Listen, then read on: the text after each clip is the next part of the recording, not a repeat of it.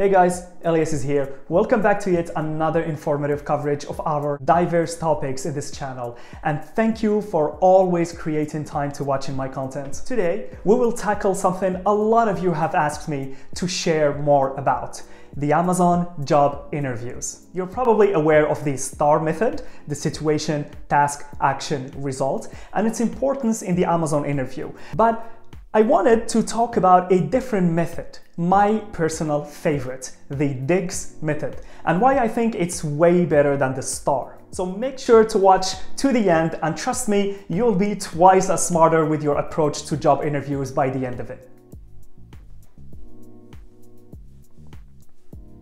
Anyone who has ever sought a job has attended an interview. And let's be honest, no one likes interviews. The thing is, you never know what to expect.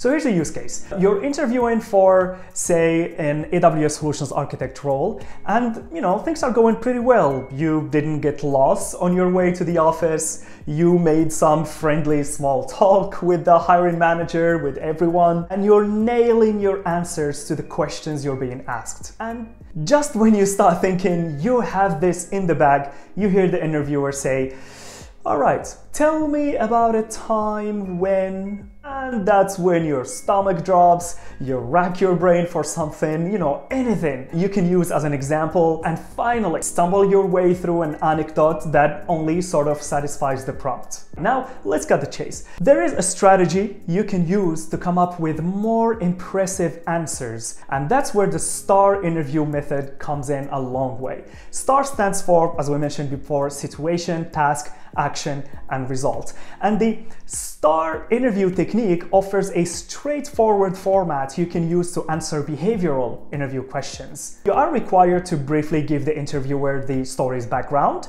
um, that's the situation, right? And the task that you had to execute. You require to talk about the specific actions you took, and at the end, the result of your action. Over time, the STAR method became standard for interviews, and Amazon interviews are no different. You will be asked a lot of behavioral questions in these interviews. This is because it can be an important tool for providing context behind the major and the minor wins in your career. Not only will the STAR interview method help you stand out, uh, it's also an effective way to show the interviewer that you've got the skills for the job and the results to prove it. And because each behavioral interview question requires you to share a specific story highlighting your strength and your skills, Thoughtful preparation can help you feel confident. So make sure to prepare a few situations in advance to be able to tell a concise story in two to three minutes, not more. And for more information on the same, remember to watch this video here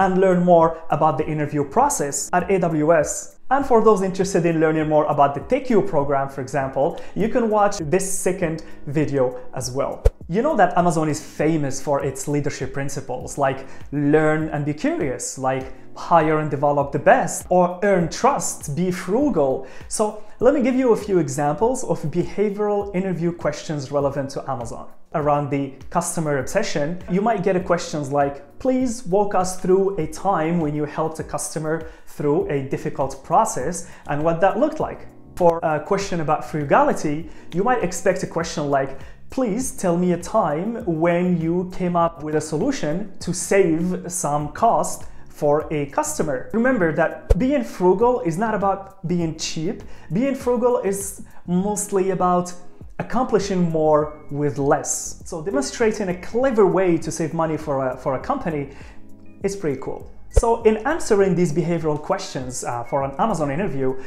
Pick a situation that relates to, you know, one or multiple 16 Amazon leadership principles, as we've mentioned, because by having you share an example from your past, what the interviewer hope is to deduce how you might perform on the job in the future. Because it's only reasonable to expect that if you were put in a similar situation in the future, well, you would do not worse than how you performed in the past. Now, that being said, the STAR method has its shortcomings as well. And to me, after interviewing hundreds of candidates in my career, inside AWS and outside AWS, following this STAR method just feels boring.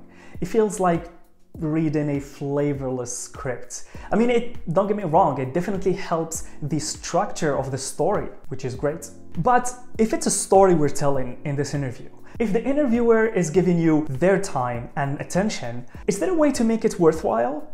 Is there a way to make it a little bit more interesting? After all, we're humans, right? And humans, we are suckers for good stories. That's when I stumbled upon the other side of the coin, the DIGS method. Now, the DIGS method stands for dramatize the situation, indicate the alternatives, go through what you did, and then summarize your impact. And don't worry, if it feels foreign, just keep watching. I have a real life example at the end of the video. But now that I have your attention, I just like to remind you to hit that like button, click the subscribe button, because that helps the channel tremendously. And it also pushes this video to other people so they can enjoy it as well. Thank you. Entertaining and captivating stories usually have a dramatic dilemma. That is why in this method you need to dramatize and amplify the story first. Details and context are imperative when crafting a narrative about why your job, why your project, or why your product matters. Statistically, at Amazon from 200 resumes, only two will see their way towards the hiring manager's desk. So you have to differentiate yourself one way or another. And with DIGS, you're emphasizing the issues that were conducive to reaching goals and problem solving. Secondly, the approach suggests that you indicate the alternative. That's the I. The interviewer needs to understand why the choices that you made were best with respect to the alternative solutions. So describing other possible solutions can help you and your final solution to stand out. Not doing so, mm, it just it just makes your choice seem expected and ordinary. Therefore, strive to pose three other alternatives to make the listener feel informed but not overwhelmed, right? Uh, and it will be a bonus point if you can describe the pros and cons of each approach. This will show the analytical traits that hiring managers usually look for. Thirdly, you want to describe what you did right? That's what the STAR method calls action. The interviewer should get a front row seat to the replay. What happened first?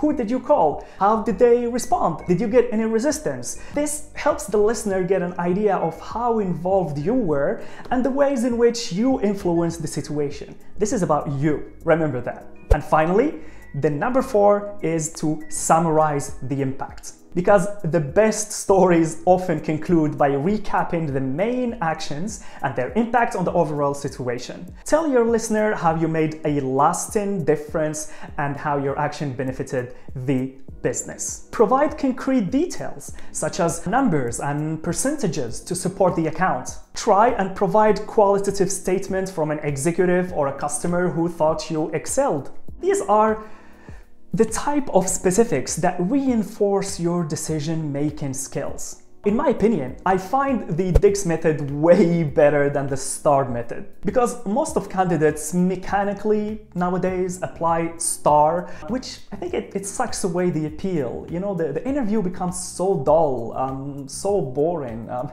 so tasteless. Now, as I promised, I wouldn't leave you without a concrete example of the DIGS method, so let's play this on. The interviewer will ask, Tell me about a time when something didn't go as planned. Your answer as a candidate following the DIGS method might be something like this. My boss, Tom, stormed into my office one day. He said, Mike has a family emergency. You'll have to pitch the new product feature to our leading client. If you don't secure 50 million deal, we'll have to lay off 30% of the company. Now, I am exaggerating, I am being a little bit theatrical, but you get the gist. There's drama, there's details, there's possible impact in a single statement that would get the interviewer really eager to see you through how the situation was resolved. And so you would continue like this, indicating the alternatives this time. So the interviewer would say, how did you handle this situation? And you would answer saying, well, I told my boss we had other options for sure. We could have convinced the clients to further push the timeline so that Mike could get back. But that would have compromised the overarching timeline that had been planned for the product launch. It would have been convenience for us as a company, but who knows? We would have lost the deal to our competitor. in the end, being a good, you know, team player, I pulled my magic card and saved the day. And that's probably where the interviewer would, you know, say something like, uh, okay, go on, what is this magic card? So you continue. With all the pressure on my neck and the fate of almost half of my fellow employees hanging by a thread, I knew I had to do all that I could do to make it happen. I canceled the hiking tour I had planned with my friends because I had to work through the weekend, Sunday included, right? Come Monday, I was ready and the presentation went well, better than what my superiors expected. And then you could continue. Please forgive the bad acting. I am exaggerating trying to make this a little bit fun, but I hope you get the idea of, uh, of what I'm doing here.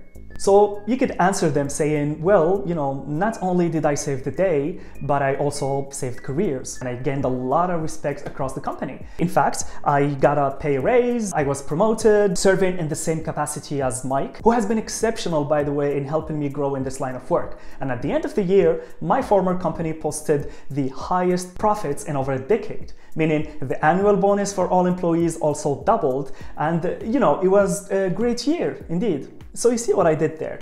Instead of it becoming question answer question answer, now it's it's engaging, it's interesting, it has details, it has emotions. You're connecting with the interviewer on an, on a whole different level. Right now they start to imagine how you would in future situations, you know, if future um, similar situations would happen, they have a pretty good idea about how you would react. And please don't get me wrong, I'm not saying invent stuff and lie. All I'm saying is take what you have done and change a little bit the way that you want to present it in order to be unique, in order to build that personal connection with your interviewer.